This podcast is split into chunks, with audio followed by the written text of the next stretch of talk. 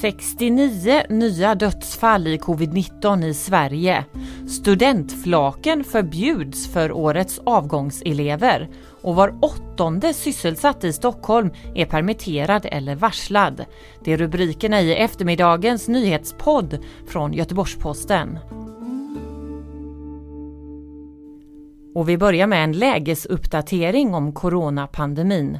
I hela världen har nu närmare 4,3 miljoner människor smittats av det nya coronaviruset och 300 000 dött till följd av covid-19.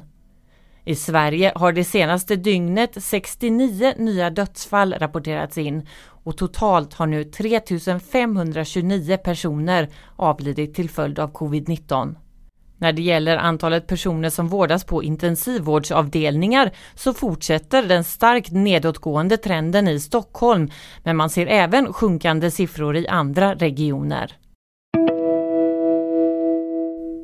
Årets studenter kommer inte kunna fira ihop på lastbilsflak. Transportstyrelsen har på begäran av Folkhälsomyndigheten beslutat att förbjuda det traditionsenliga firandet med studentflak. Beslutet är tillfälligt och gäller från och med imorgon och året ut.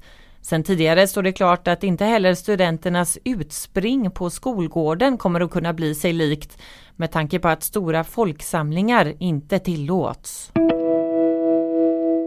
Stockholm har drabbats hårt ekonomiskt av coronapandemin.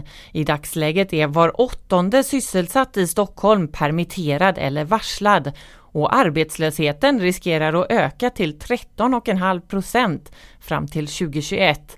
Det sa stadens finansborgarråd Anna König Järlmyr på en pressträff tidigare idag om just det ekonomiska läget. Enligt henne kan man konstatera att utvecklingen är värre än den var under IT-bubblan 2001 och finanskrisen 2008.